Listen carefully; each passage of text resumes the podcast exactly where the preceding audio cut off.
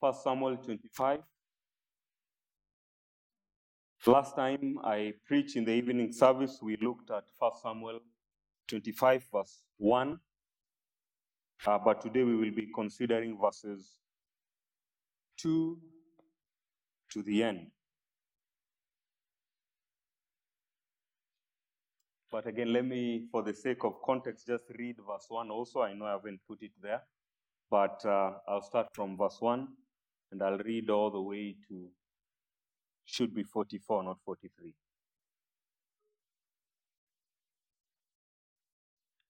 And I read.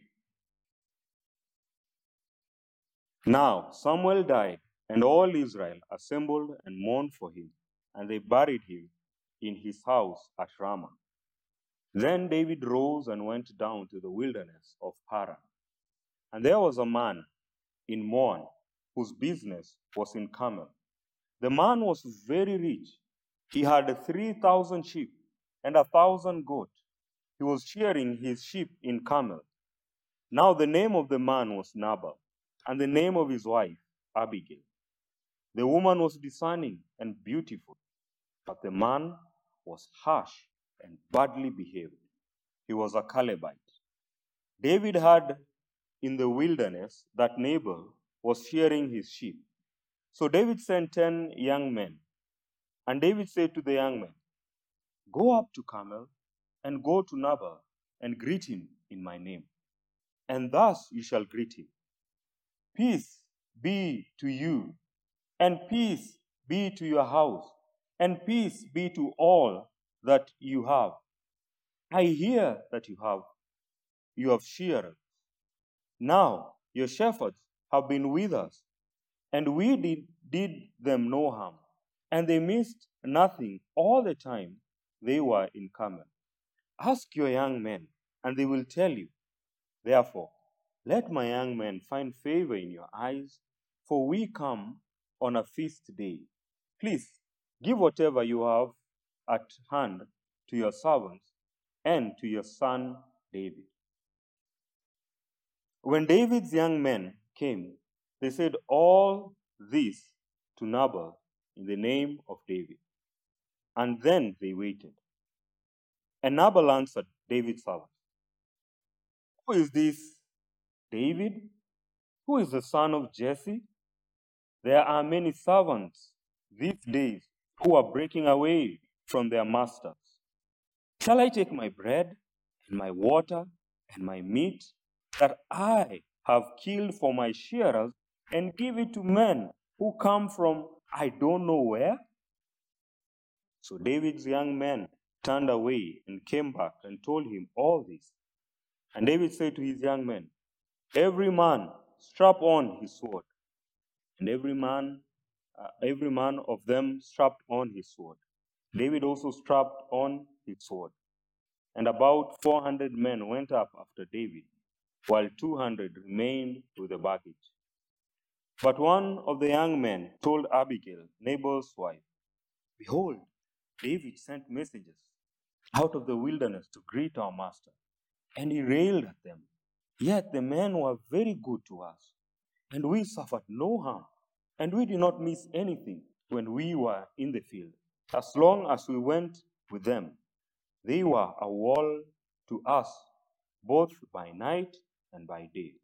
All the while we were with them, uh, keeping the sheep. Now, therefore, know this and consider what you should do.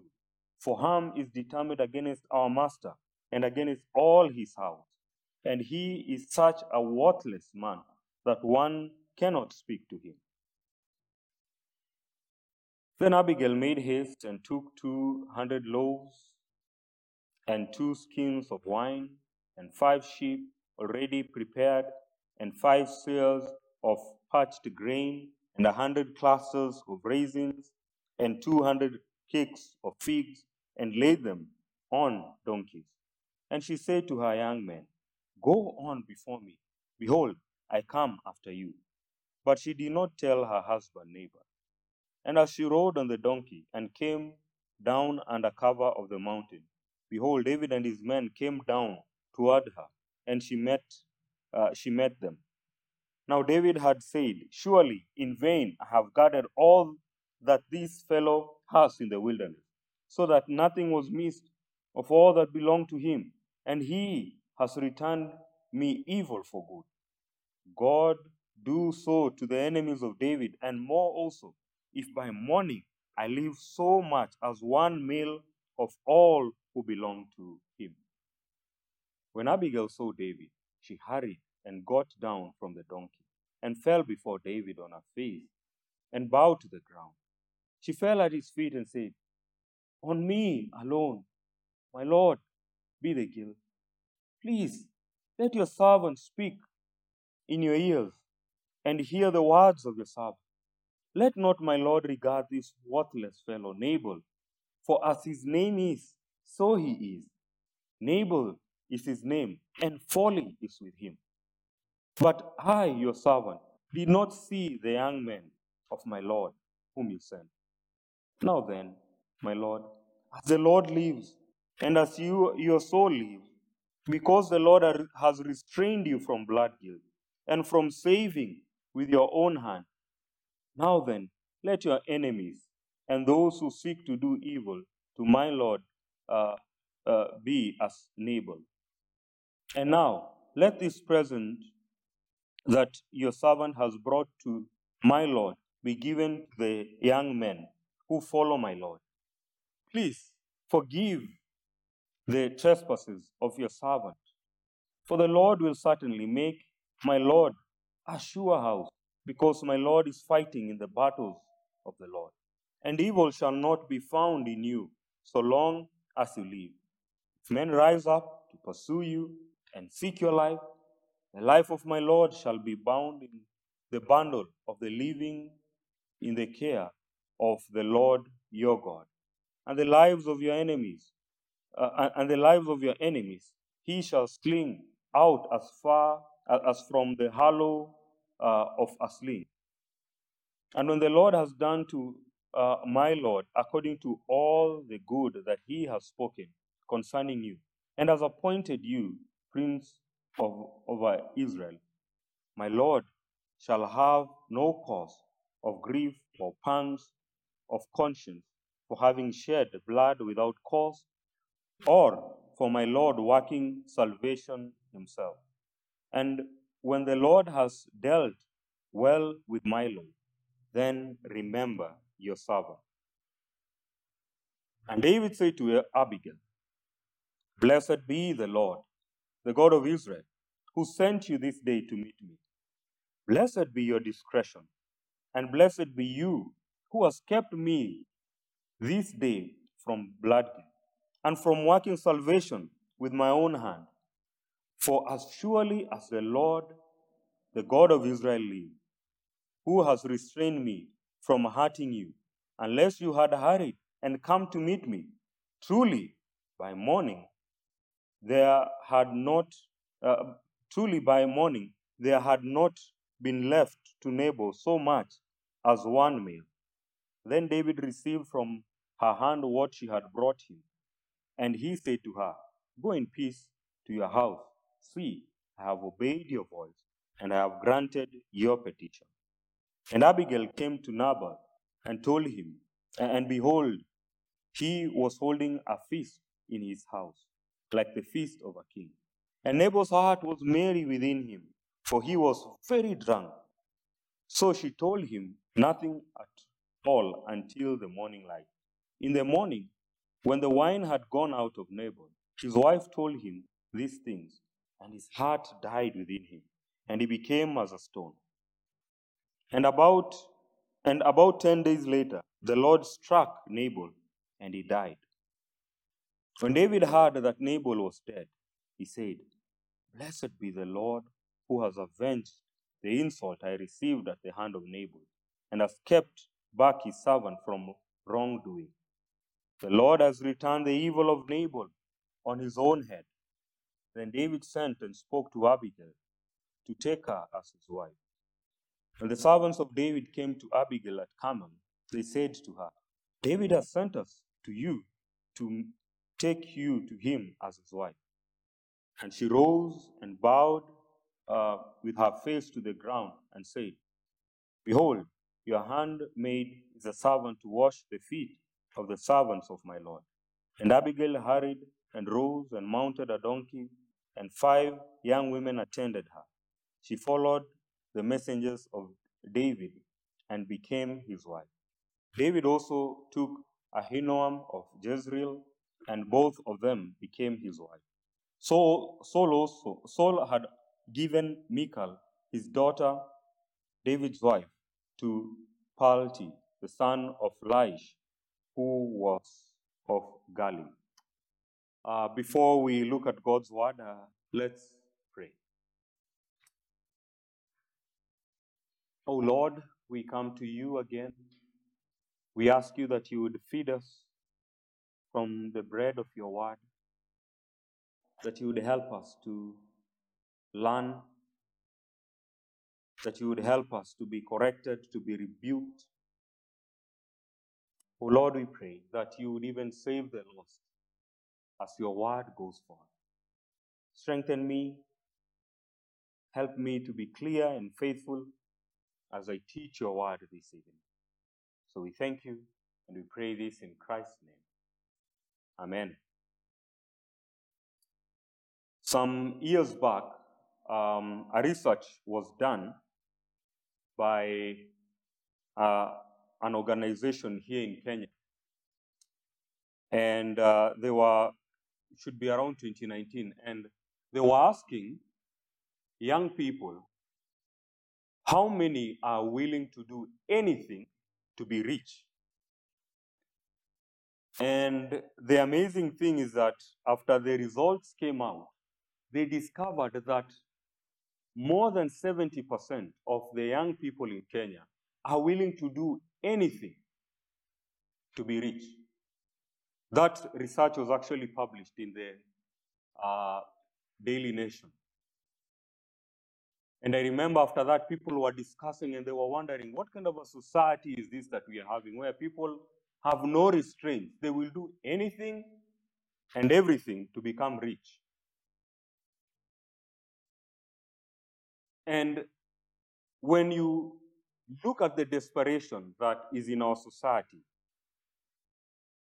the value that people have put on wealth, the value that people have put on uh, becoming famous and having a comfortable life, and allowing themselves to be used or to be unrestrained so that they can gain whatever they can gain we can say that this is a serious pandemic that is affecting us.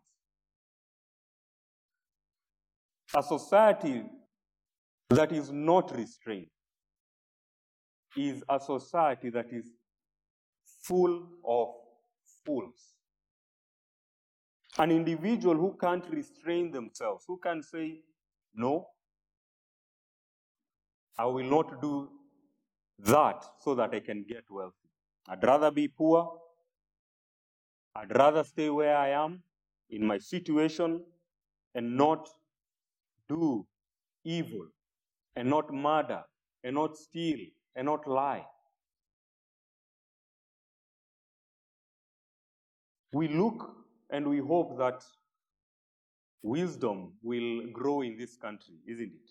So that we if that kind of a research is done again, we will not uh, find out that young men or young women are willing to do anything and everything to become wealthy. Because when we look at this passage this evening, we see that there is a man who is wealthy. And not just wealthy, the Bible calls him very wealthy, but who is a fool. And we see on the other hand, a man who is wise, he is not wealthy, he is in need, he has to beg and ask to be helped. And we see a lot of wisdom in that. In the wisdom of simply restraining oneself. As we look at this passage this evening, I would want us to see that the reward for folly, the reward for that attitude that says, I will do what I want, that foolishness, its reward is God's judgment. And the reward for wisdom, for those who would hold back themselves and trust in the Lord and hope in the Lord and be willing to listen, there is a great reward stored up for them. And as we look at this reality that God judges folly and God rewards wisdom, I would like us to look at three things from this passage that I trust will be a blessing to us. So, the first thing I want us to see is that folly is seen or is characterized by carelessness and stubbornness. A man who is stubborn, a man who is careless, a man without boundaries, a man who gives themselves to their feelings, to their emotions, to their wants and desires. It is folly. Because the Bible shows us that the world is filled with fools. But there are a few people who perfectly display this characteristic of sinful men. Right? Just as, for example, we know that wisdom, there are men who are wise. But whenever you hear the word wisdom, what name comes to your mind? Solomon, isn't it? Right? I hope you have not forgotten your Sunday school lesson. Whenever we hear the word wisdom, we think of Solomon. He is a man who typifies or shows wisdom. But then in the Bible, we see that among the few people in the Bible who typify folly is a man by the name of Nabal. We are told that this man is so given to folly that that's what people call him. The name Nabal is folly or foolish in Hebrew. But when we look at this man, what do we see that made him to be called a fool? That people around him called him a fool, that people in his village called him a fool, that people in Israel knew him as a fool. Well, this is what we are told. Look at verse 3. Now, the name of the man was Nabal, and his uh, and his uh, and the name of his wife Abigail. Look at this. But the the, uh, the wife was discerning and beautiful, but the man was harsh and badly behaved. That shows the core of his folly. He had bad behavior. If you look again at verse 17, look at verse 17 so that you also see aspects of not just bad behavior or carelessness in how he interacted with people, but he was also stubborn. Look at verse 17. What does his own servant say about him? Now, therefore, know this and consider what you should do.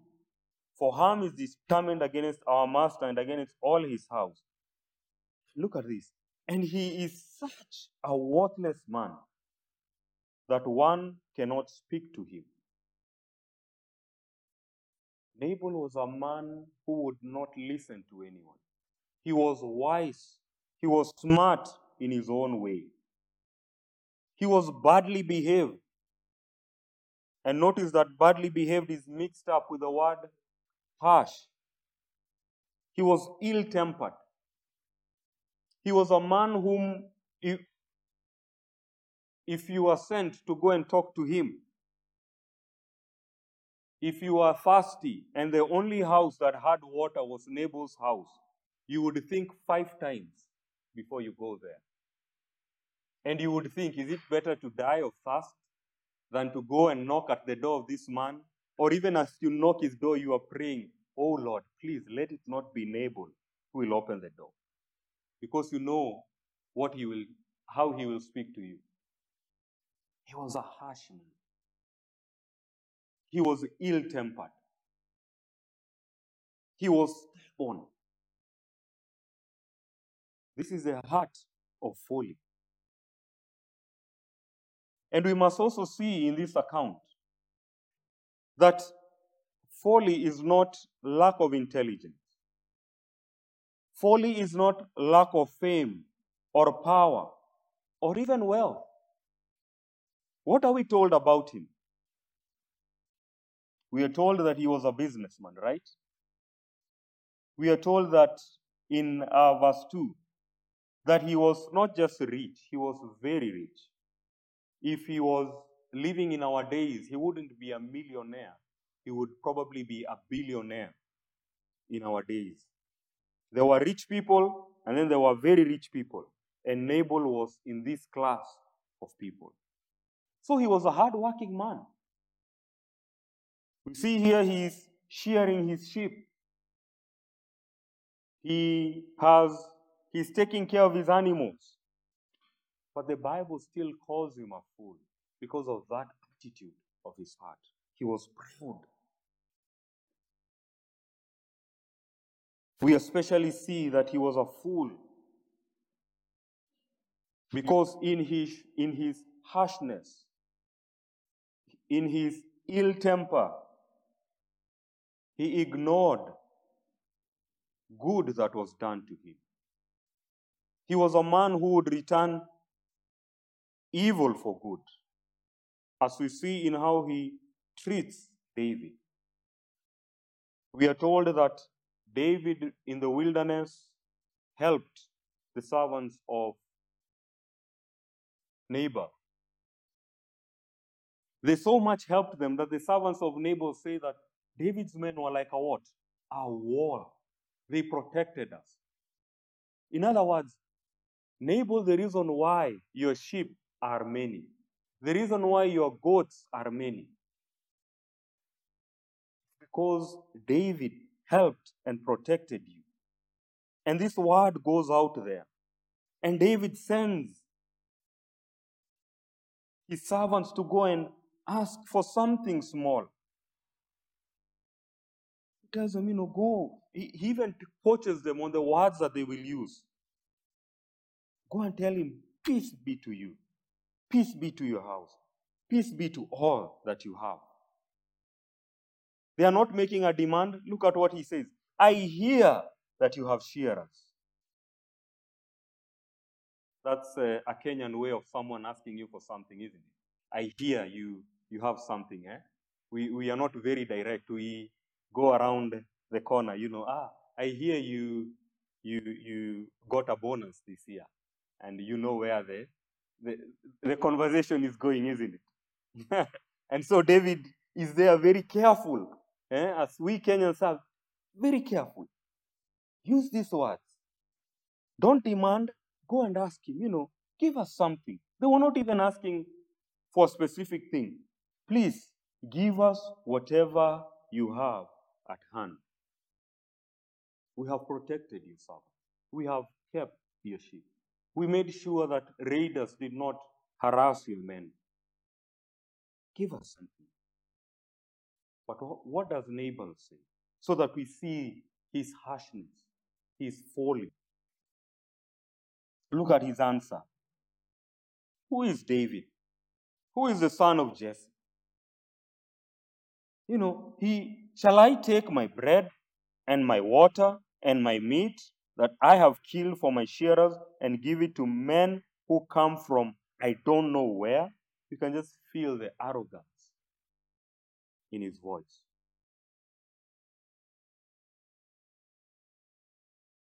His words are without discretion. They are without thought. And this will bring him trouble, as we shall see. Because folly, God hates folly. And trouble will always follow those who are fools. They may be wealthy, they may be powerful, they may be uh, they may have great influence, but their folly will always bring them trouble. Look at, for example, what we see in Proverbs 8, 18 and verse 6 and 7. Proverbs 18, verse 6 and 7, we see, A fool's lips walk into a fight, and his mouth invites a beating. A fool's mouth is his ruin, and his lips are a snare to his soul. If there is one thing that will always destroy a fool, it's his own folly, his own words.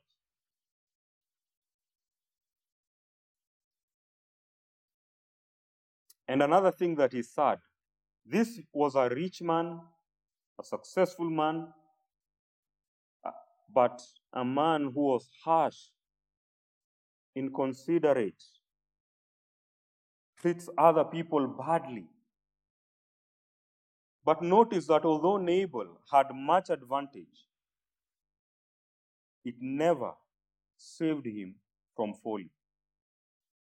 Nabal was very wealthy. But we also see that Nabal was of the right pedigree. We see that. Look at his ancestry, his descendant. Who, which tribe did he come from? Who was his great grandfather? Caleb. And we all know about the two brave and wise men, Joshua and Caleb. And you wonder, you read this and you wonder, Nabal was a Calebite. He came from a good family. He came from a godly family. But this didn't help him. On top of that, we are told that he was married to a wise woman. I mean, this is a man who he is wealthy. We hope we, you know, reading this, you, you hope that his wealth would help him to be smart. It doesn't help him. He comes from a family, a good family. His grandfather is none other than Caleb. Doesn't help him. On top of that, he is married to a wise, godly woman. Doesn't help. All this never brought a fiber of wisdom to him.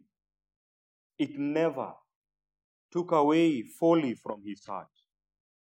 And why is this the case? And even if you look at today's world, it is sad that among the richest people, the most influential people, are the most foolish people, isn't it?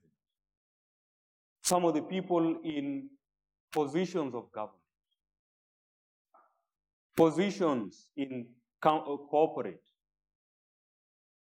and even sadly, in churches, positions of authority in churches are people who are fools, who are like Nabal, harsh, badly behaved, stubborn, cannot listen to anyone, would never be corrected, would think of themselves as being above the word of God. Thou shalt not touch the Lord's anointed. And you just tell them, Well, I'm reading in the Bible and I see this is what the Bible is saying. No, no, no. Don't tell me that. That is folly and it will bring destruction. This is the seriousness of folly. All humanity is infested with this problem. All humanity, because we are all born in Adam, we are all born as fools. It doesn't mean that fool, uh, fools in terms of we are not intelligent. Oh, some of the bright, some of the biggest fools are the brightest people in the world.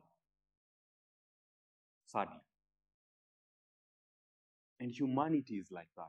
We are able to invent great things. We are able to discover great things.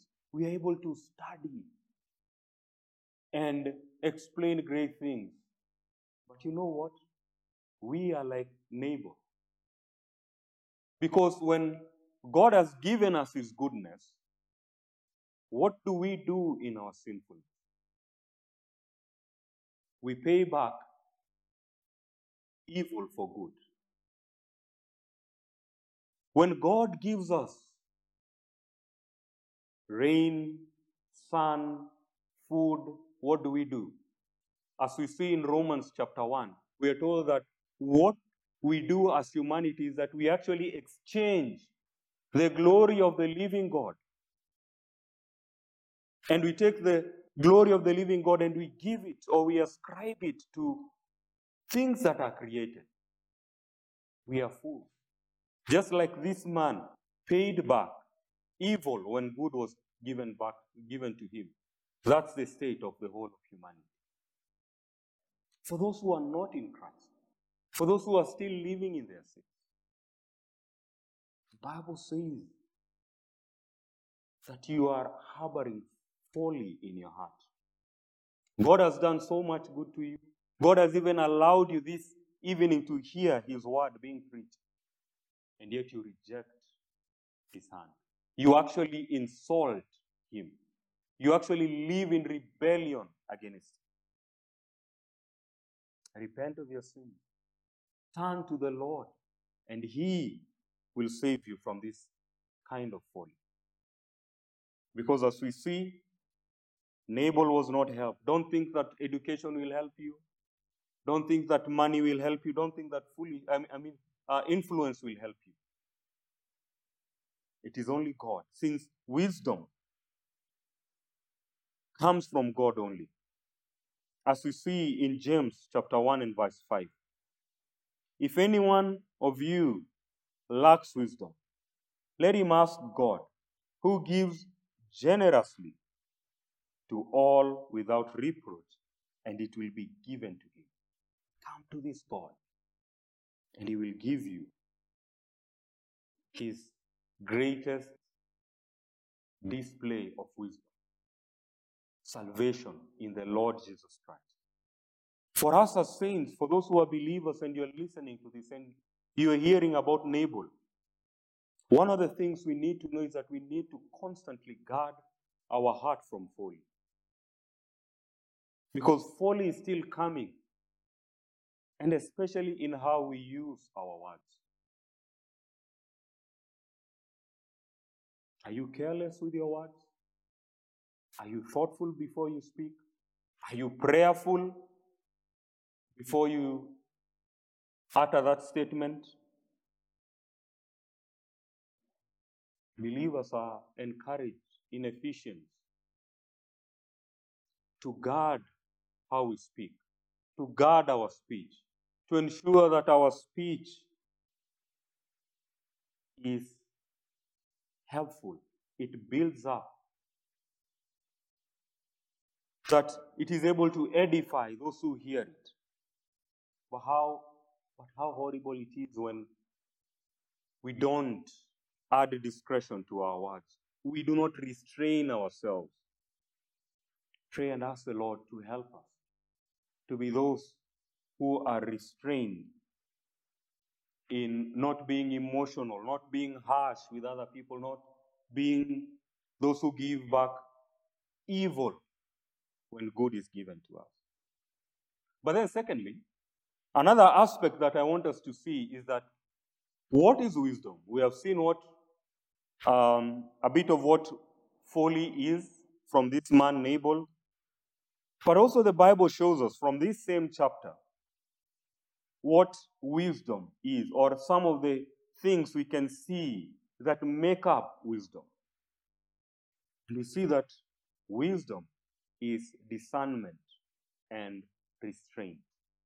A wise man is a man who, or a wise woman is one who restrains themselves. Those who are discerning, those who are guided by the word of God before they speak, before they act. Now, it is always, uh, we see a principle in, in the Bible that the Bible not only teaches us about a principle, but it also demonstrates to us in the life of someone a certain principle. And just as we have seen folly being revealed in the man Nabal, we see that God, in his wisdom, shows us what wisdom is in the lives of David and Abigail. Because David and Abigail are actually contrasts or opposites of Nabal. It's amazing that when God wants to show the contrast, he shows it doubly. He doesn't just use one person, he uses two people to show this is folly and this is wisdom. And to teach us wisdom, he gives us two examples.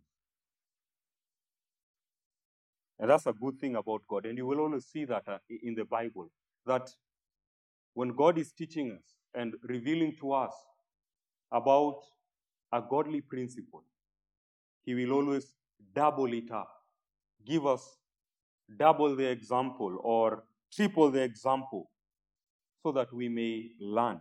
And He does this here by revealing wisdom from the lives of David and Abigail. And what do we see? We see discernment. All right? We see that Abigail, a woman, is shown to be wise. Abigail's wisdom is first to be brought out in this passage.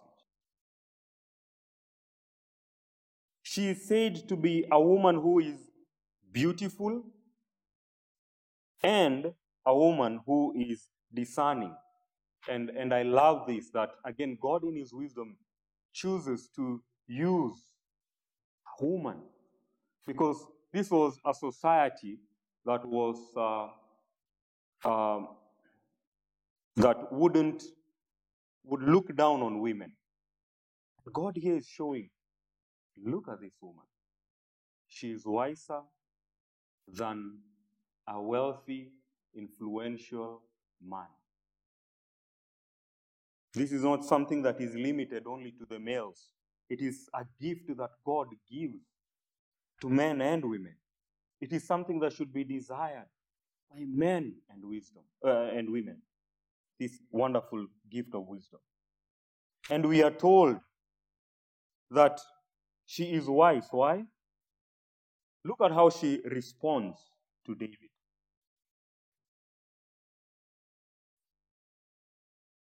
She goes out and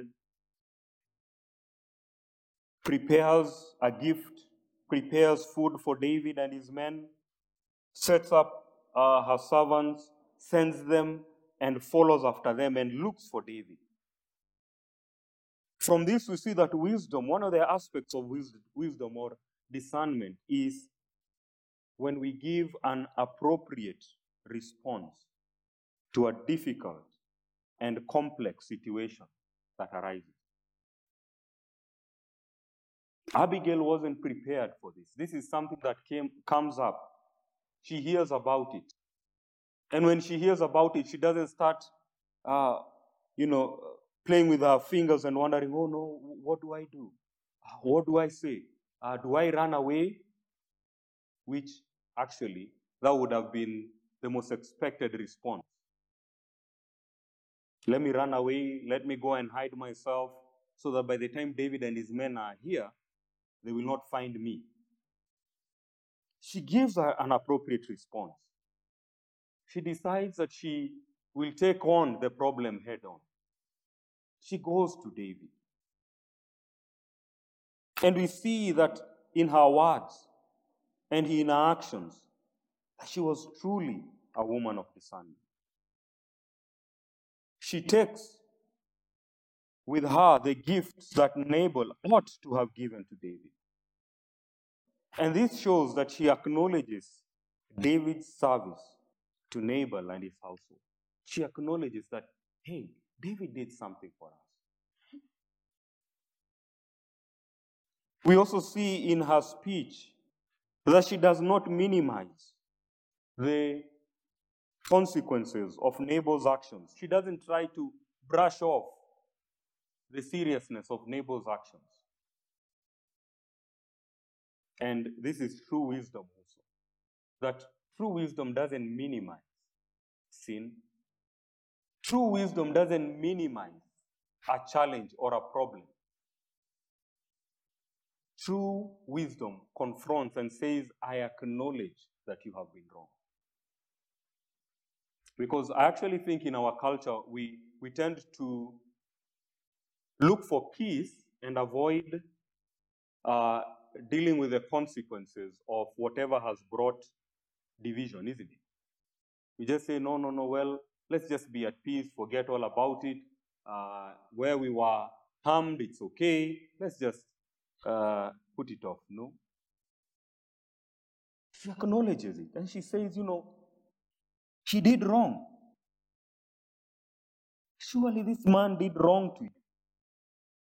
The way he spoke shows his name, his, his, his personality. He is folly.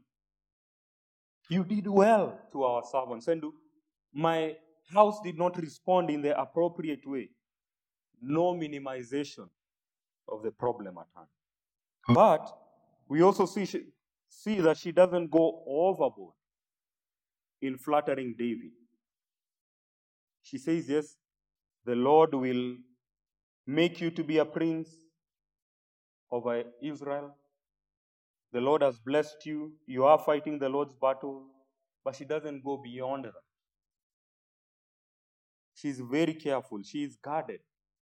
That is wisdom, the appropriate response, a godly response that deals both with the challenge at hand, not brushing aside of uh, brushing things under the carpet, dealing with those things, no matter how ugly they may be,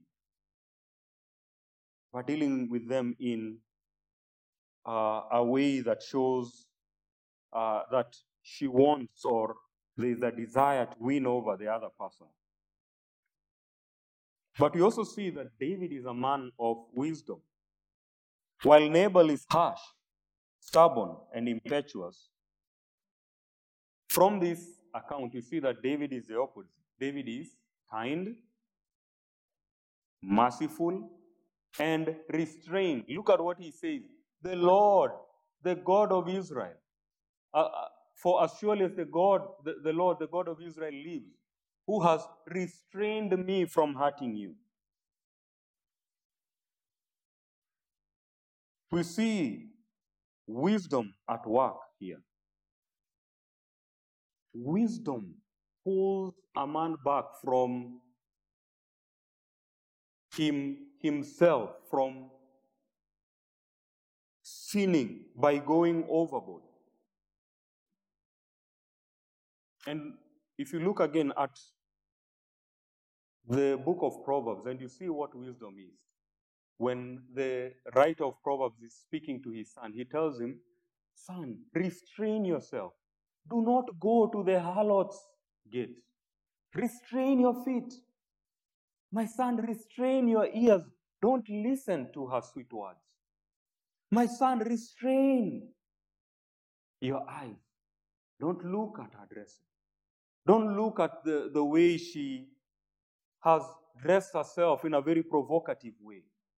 My son, restrain yourself. Wisdom is that. Restrain yourself. Restrain your passions.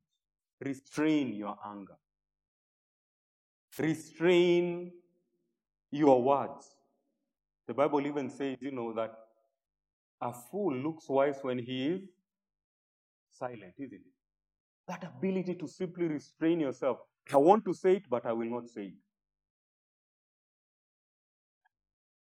Brethren, there is much to be gained from restraint.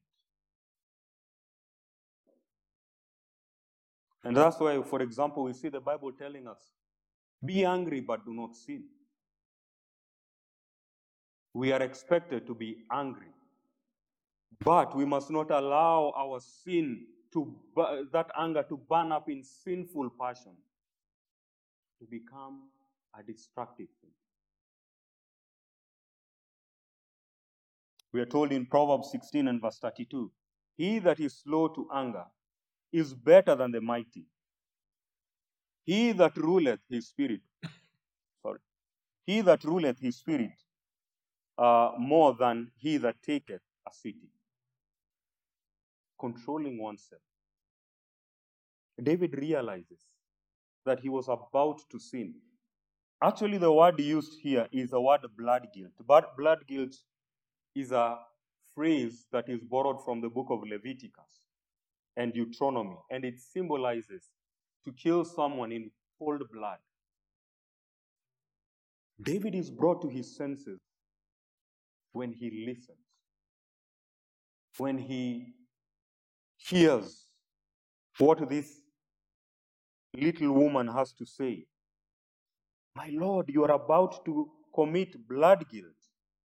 If you proceed on this way, you will be guilty of shedding innocent blood. And wise people listen. They listen when they are warned from God's word. She knew if she, th- th- this is a phrase from the law of God. And David loved the law. David was a man restrained by the law of God, and he submits to it. This is how those who are controlled by the Holy Spirit of God are governed. That, yes, their passions may want to take over, their tempers might want to take over. Oh, but when they hear God's word, when they are reminded from the truth of God's word, they restrain themselves, they pull themselves back. This is true wisdom that a man be warned against sin and that he turns back despite the strong urge to follow his emotion. That's true wisdom. That when you are warned against sin, you hear, you submit, you turn the other way. For the sinner, turn to Christ. This is wisdom. You want to be wise? Turn away from your sins. Turn to the living God. Turn away from away uh, a path that will lead to wrath. The Lord will save you. He promises to save those who are sinful, those who are sinners, those who see their need for a Savior. Turn even this evening, and He will save you. But then, thirdly and finally, I want us, as we examine, since we have examined the two, what folly is, what wisdom is, at least from this context, let us examine the fruit from the two, because both of them will bring. Be assured, be assured that folly will bring its fruit, which is death. Be assured that wisdom will bring its fruit, which is God's blessing, God's favor. We see this in this chapter. Now, this chapter can be said to be a fast moving chapter. The events are connected, but they happen in a very short time. And the results of wisdom and folly are also brought about quickly. Right? We see that, that it doesn't take time. Within the same chapter, both of uh, our characters are rewarded. It doesn't, uh, it's not delayed, it doesn't take time, it happens.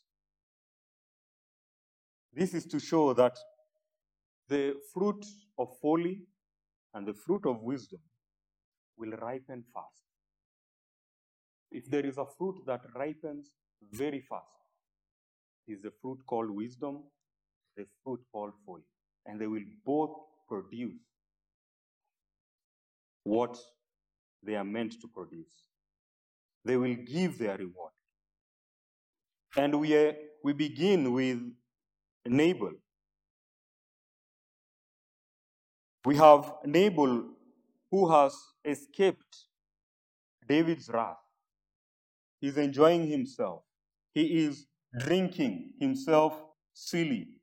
I mean, he has just made uh, a bumper uh, profit. His sheep are increasing. And what better thing to do than to have a party? And what more? The judgment that is coming, the judgment of David is no longer there.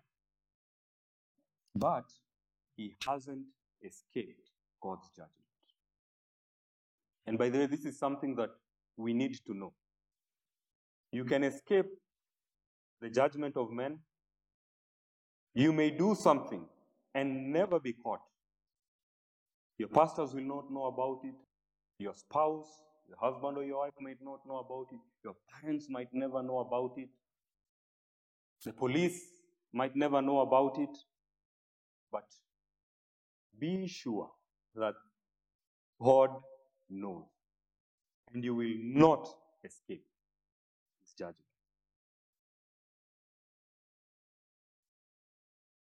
We see this in the life of Nabal. We see that he is a man who lives a miserable life.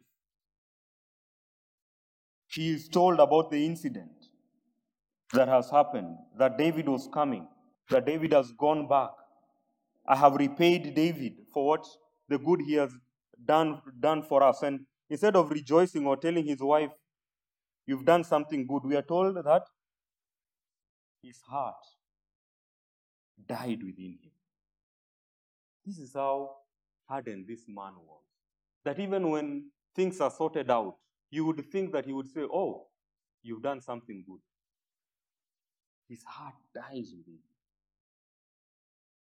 The fruit of folly is already bearing fruit. Before he even physically dies, he is already experiencing that torment of God's judgment. He's already experiencing the weight of God's judgment. And we are told that what happens? And about 10 days later, the Lord struck Nabal and he died. We are not even told what the Lord did. Was it a disease? Was it someone who came and killed him? We are not told, but we know it is the Lord who did it. Folly produces fruit. Death in the heart, and finally, death, physical death. This is also how sin works itself. That the sinner is, first of all, dead in terms of being separated from God. But then the sinner will face physical death and they will face eternal death in hell.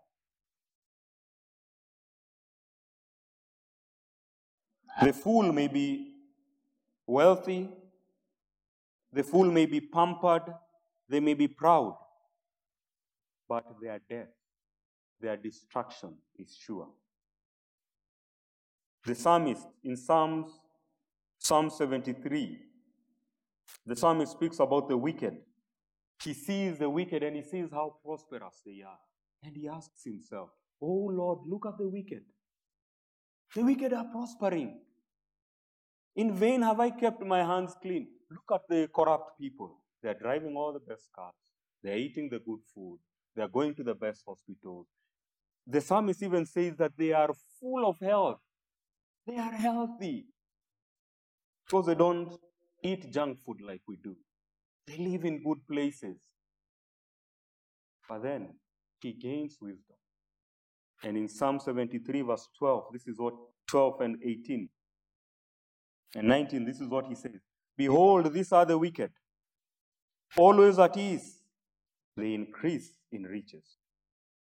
But in verse 18, truly you set them in a slippery place. You make them fall to ruin. How they are destroyed in a moment, swept away utterly by terrors. Judgment comes. But on the other hand, we see the blessing, the reward of wisdom. Those whom the Lord blesses with, with wisdom. We see the reward of both Abigail and David. For Abigail, she is now set free from being bound to a man full of folly. She is set free from the bondage of being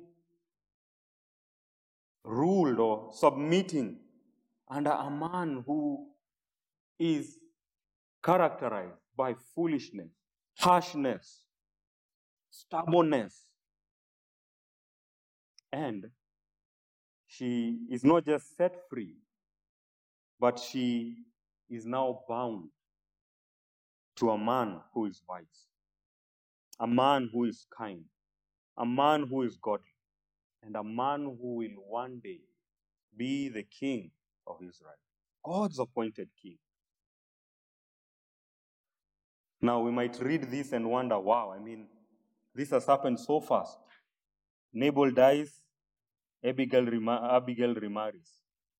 In our times, maybe we might have a problem with this, but in biblical times, this would happen. This is uh, something that is sanctioned because she is no longer bound to the husband who is dead. She is now set free to be bound to David, the great king. And Paul actually uses the same example in the book of Romans, doesn't he? He says that those who are bound to the to the law, to its guilt, to its condemning power, now they are dead to that and can mm-hmm. now be joined in Christ, to Christ. Now, this is a picture of, it's ultimately a picture of the reward which God's people will receive. And what is the reward that God's people will receive? That they will be forever joined to their groom, the Lord Jesus Christ, the King of Kings and the Lord of Lords. And they will live and reign with Him for eternity. This is a blessed reality of those who live according to the wisdom and the counsel of God's word, who are restrained by the power of the Holy Spirit, who have been re- renewed and regenerated, be made a holy people before God. This is the blessed reality we have in Christ. Oh, for those who are still in their sins, turn to Christ again. Repent of your sins. Don't be joined anymore to folly. Your folly will not help you, it will only actually lead to eternal death and judgment before God. Let's pray.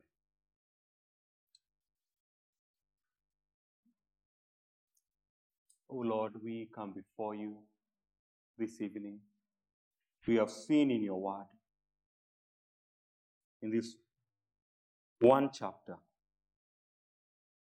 a summary of wisdom and folly. We have seen the folly of Nabal leading to his death. And we have seen the discernment, the restraint of Abigail and David leading to life and leading to them being joined together.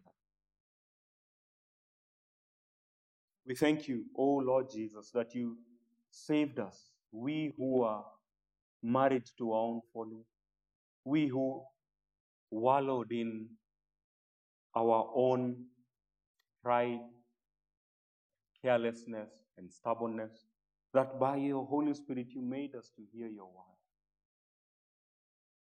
and to be submitted to it and to be made wise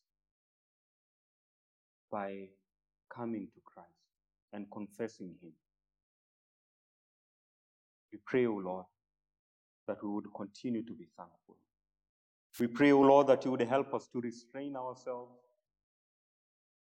O Lord, our passions, our urges, our desires are, and our, our emotions are more stronger than us, O Lord. But we pray that you would grant us that restraining power that comes from your Spirit. That we would guard our words, that we would guard our actions. That, like Abigail, even when dealing with tough situations in our lives, that we would not ignore them, we would not run away from the hard things, but that we would confront them and deal with them, no matter how hard they may be, dangerous they may be, that we would be those who go forth, knowing that you are able to save us and to protect us because we are in your word. We pray that you would save the lost, help them to turn from their sinful ways, and to look to you for help. We thank you and we pray this in Christ's name. Amen.